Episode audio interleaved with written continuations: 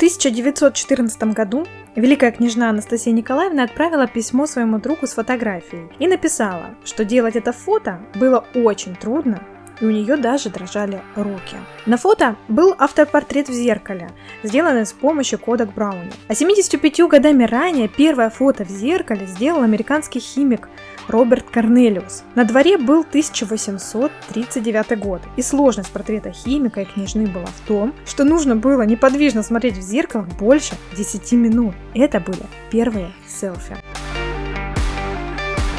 Сегодня мы с вами поговорим о том, как появляются и распространяются тренды в соцсетях и как их использовать в работе. А в конце подкаста, как обычно, дам список интересной литературы по теме и подарок.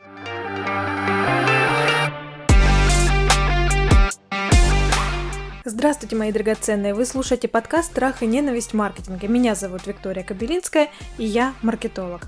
В этом подкасте мы будем разбираться с инструментами маркетинга, которые вызывают страх и ненависть, без волшебных кнопок и тайных знаний, только системный научный подход.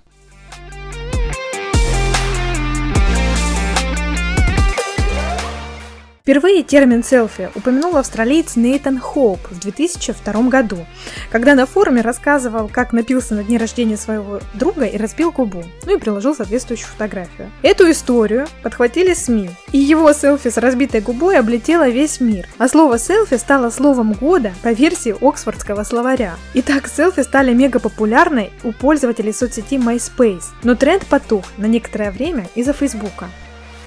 В предыдущем подкасте я рассказывала о мегатрендах, которые повлияют на нашу жизнь в ближайшие годы.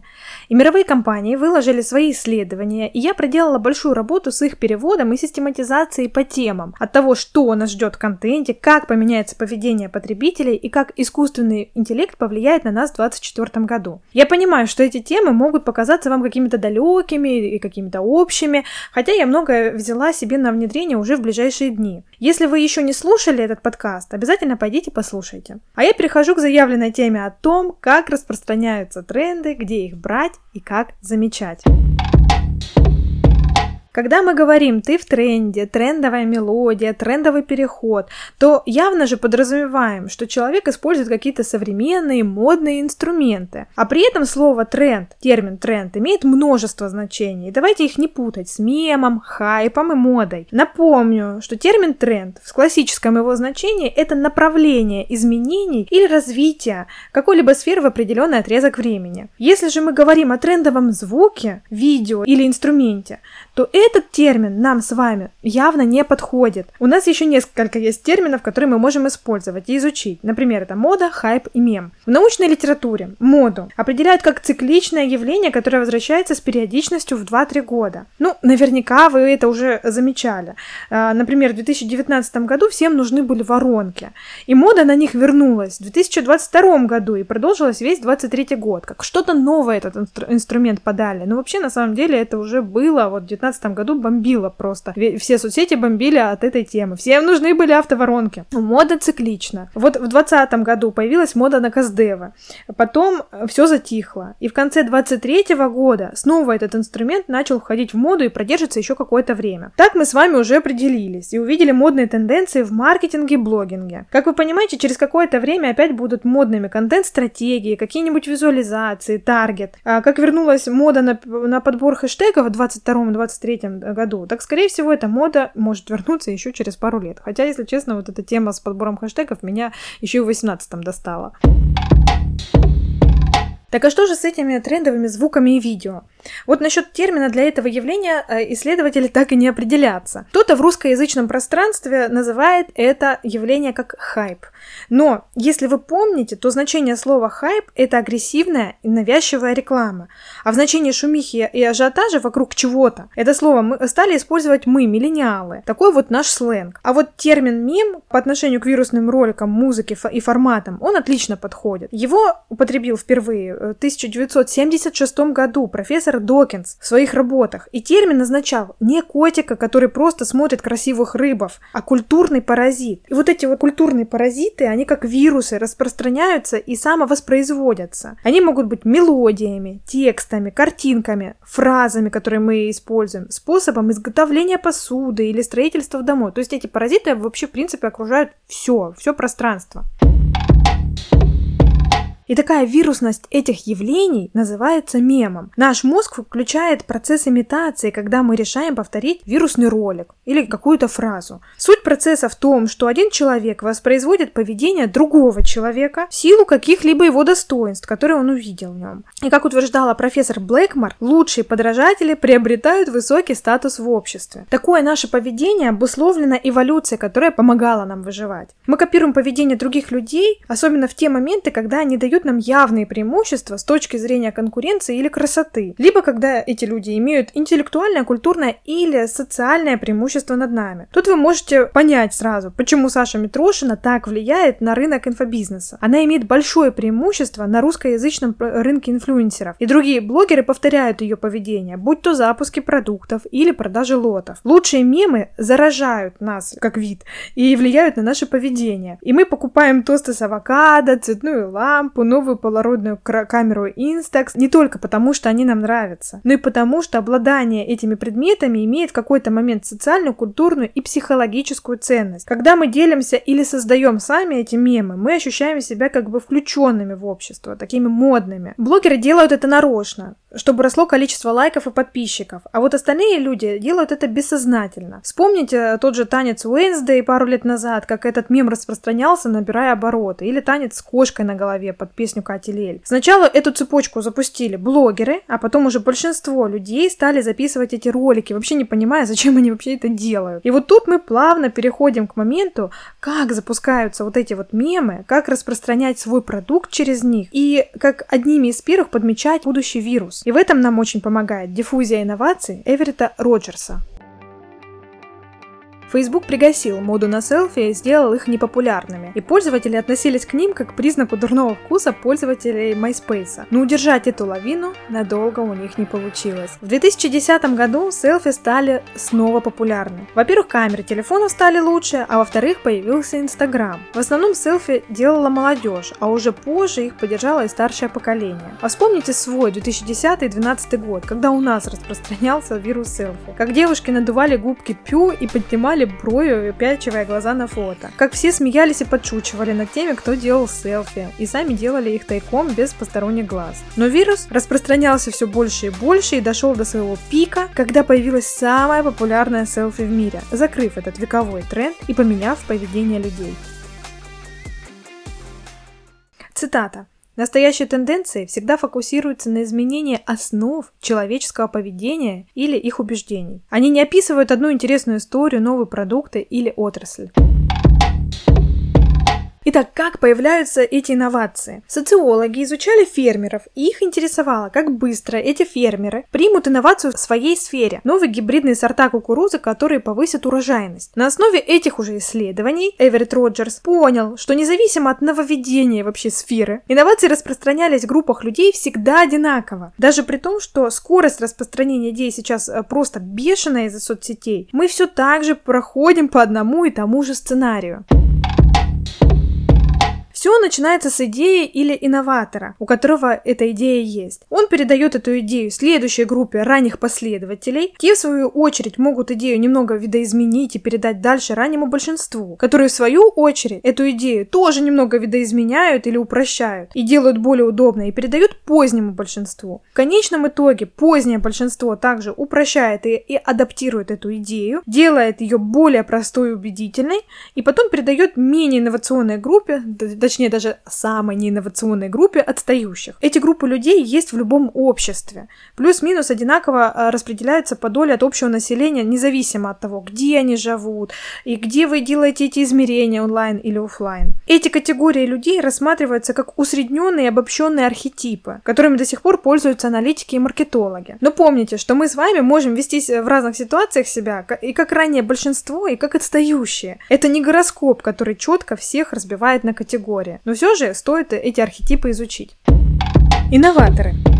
В любом обществе их всего 2,5%, и это одна из важнейших групп. Это разрушители привычного поведения. Их видение уникально и влияние не кратковременно. Это могут быть создатели чего-то нового, например, создатели Amazon или Airbnb, которые изменили вообще способ покупок или аренды жилья и путешествий. При этом инноваторы не обязательно всегда творцы или изобретатели. Это люди, которые могут взять идею, упростить ее и отточить ее до такого состояния, пока она не станет убедительной, привлекательной и вирусной, пока мы с вами не сможем ею пользоваться. Например, возьмем рынок электромобилей. Первый электрокар был представлен еще в 1881 году создателем Густавом Труве, а в 1885 году владелец петербургской мастерской «Сила и свет», инженер-электрик Щевинский, сконструировал электромобиль. А в 1899 году в Санкт-Петербурге русский дворянин и инженер-изобретатель Ипполит Романов создал первый русский электрический амнибус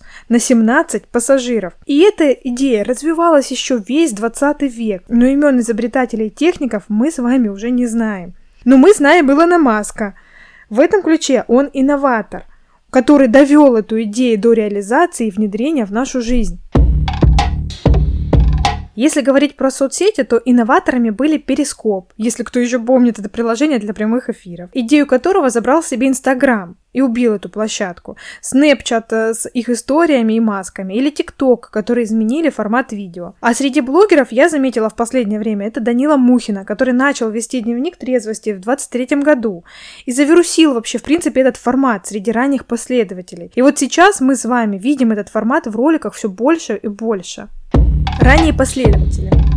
Первая группа, которая начинает уже распространять идеи инноваторов. Этих людей уже больше, и они составляют 13,5% от населения. К ним часто уже относятся инфлюенсеры. Они такое связующее звено между инноваторами и ранним большинством, потому что именно они начинают популяризировать идеи инноваторов, находят интересные способы их подачи, у них уже больше возможностей для распространения этой идеи, и у них есть способы связывать людей и идеи. И тут примером как раз-таки будут все блогеры, которые переработали идею видеодневника или сериальности Данила Мухина и распространили ее по всему рынку. Если нет ранних последователей, то идея или продукт просто могут исчезнуть, поскольку ранее большинство не готово рисковать. И ранние последователи запускают вот этот вот переломный момент, когда тренд становится массовым настолько, что ему уже невозможно сопротивляться. По своей природе ранние последователи – это коммуникаторы, которые ищут и освещают новые идеи для того, чтобы повысить свое влияние или статус в обществе. Они не читают узкие профильные блоги, они их создают и создают контент для профильных площадок. Если говорить про рынок блогеров, то крупные популярные инфлюенсеры или звезды с многочисленной аудиторией, они вот ориентированы больше на раннее и позднее большинство и имеют большую аудиторию. А вот ранние последователи имеют блоги с очень ценным содержанием, содержанием, но уже не таким большим количеством подписчиков, поскольку их читает только аудитория из раннего большинства. И то не все. Многие из ранних последователей также могут иметь блоги в Инстаграме, Ютубе, ТикТоке, записывать свои подкасты и передавать свои идеи кратко, оригинально и наглядно, с верным соотношением факторов критики и творчества. Но в конкуренции за внимание большинства людей они, конечно же, проигрывают. С ранними последователями работают как раз-таки компании, когда разрабатывают новые продукты перед выходом на рынок, оттачивают прототипы на них, берут в бета-тестирование. Также ранние последователи очень часто становятся амбассадорами какого-нибудь тренда. Ранее большинство. Ранее большинство – это значительная влиятельная часть рынка или населения, и люди из этой категории уже не являются блогерами и лидерами мнений, но они очень часто могут быть подписаны или читать блогеров из ранних последователей. Ранее большинство – это такой связующий элемент между последователями и поздним большинством которая скептически относится ко всему новому, пока не увидит прямую выгоду от технологии или тренда. Вот представители раннего большинства очень общительные, они активны в интернете, но у них не всегда есть мысли и идеи, которые способны увлечь других людей. Они полагаются на информацию из СМИ и проверенных экспертов, покупают только тогда, когда достоинства продукта уже хорошо известны и подтверждены, и продукты эти активно используются как раз-таки ранними последователями. Пример такого поведения можно заметить на запусках курсов. С каждым новым запуском продаж и людей на потоке становится больше и больше. Это как раз подключается ранее большинство, которому нужно время, чтобы убедиться в правильности своей покупки. Хотя чего далеко ходить. Также себя ведут люди и при покупке новых продуктов, которые появляются на рынке.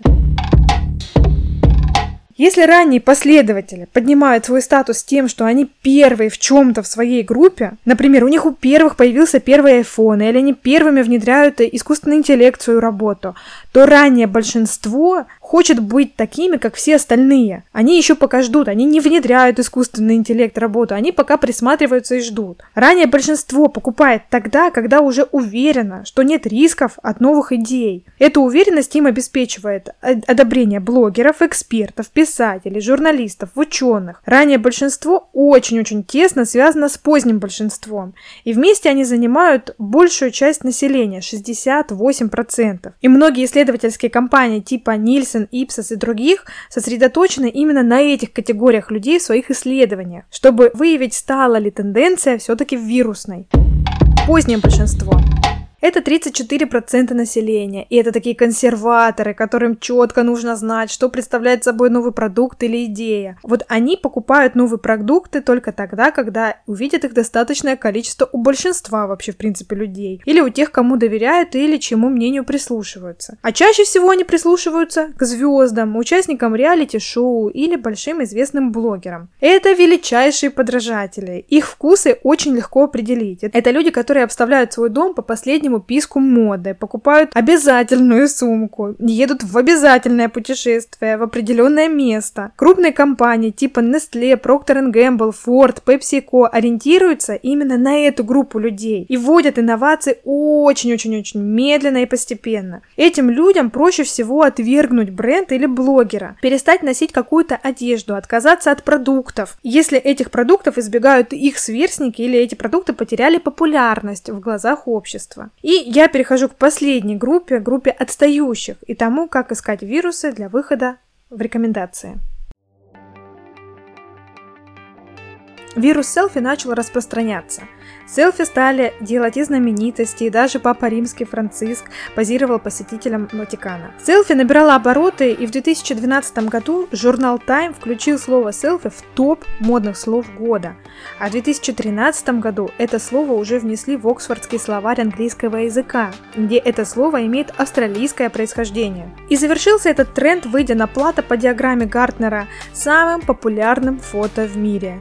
Селфи на 86-й церемонии Оскар с Эллен Дженнер, Джулия Робертс, Мэрил Стрип, Брэдом Питом и другими звездами. После этого про селфи как феномен и явление уже перестали говорить. Это стало частью нашей жизни. Уже никто не хихикает и не смотрит криво на людей, которые делают селфи. В этой истории вы можете четко определить, кто инноватор, кто ранний последователь, раннее и позднее большинство по диффузии инновации Роджерса.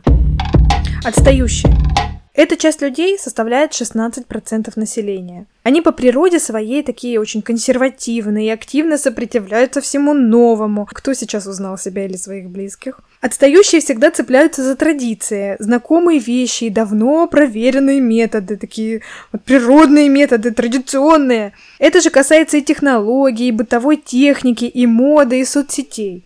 Но когда все предыдущие группы уже приняли какую-то идею или продукт как норму, отстающие так уж и быть примыкают ко всем остальным. Отстающих вообще как бы нельзя убирать из внимания, поскольку в этот момент, когда они принимают уже какую-то новую идею норм, как норму, зарождается где-то новый тренд у инноваторов, который срочно нужно найти и применить. Это такой вот прям колокол, звонок, не то что звоночник, как колокол, который кричит нам, иди быстрее, ищи новую идею. Вот так мы с вами и поняли, как проникают эти мемы вирусы в нашу жизнь. Их могут создать неосознанно, и вирус разлетится по сети, как ролик парня, который ехал на скейте и пил сок от Ocean Spray. Либо же намеренно запускаемые вирусы для распространения своего продукта, например, танец Уэнсдей или Барби. Чтобы распространить этот продукт, компании нужно было работать только с ранним большинством, а все остальные группы людей уже бесплатно стали порекламировать их продукт. Не забудьте подписаться на подкаст и поставить ему оценку. Для вас это бесплатно, а я смогу и дальше записывать новые выпуски. А если вы хотите подмечать будущие вирусы, чтобы их использовать для продвижения в соцсетях, вам нужно находить инноваторов. Смотрите на то, что ярко выделяется в вашей ленте. Это может быть что-то очень красивое, или очень уродливое, или вообще очень-очень странное. Либо другой выход – становиться инноваторами самим. А если вы хотите изучить методы распознавания трендов и вирусов более подробно, то рекомендую почитать Рохит Пхаргава «Мегатренды. Как предсказывать грядущие тенденции и видеть то, что упускают другие». Марк Пен «Микротренды, меняющие мир прямо сейчас». Эверетт Роджерс «Диффузия инноваций». Дэниел Деннет «Мемы». Сьюзан Блэкмор сила мемов. А если хотите узнать, к какой категории людей вы относитесь, инноваторам, ранним последователям или раннему позднему большинству, то переходите в мой инстаграм, ссылки описания подкаста, пишите мне в директ слово «тест», и я вышлю вам ссылку на этот тест. Продуктивного дня, целую в ушко.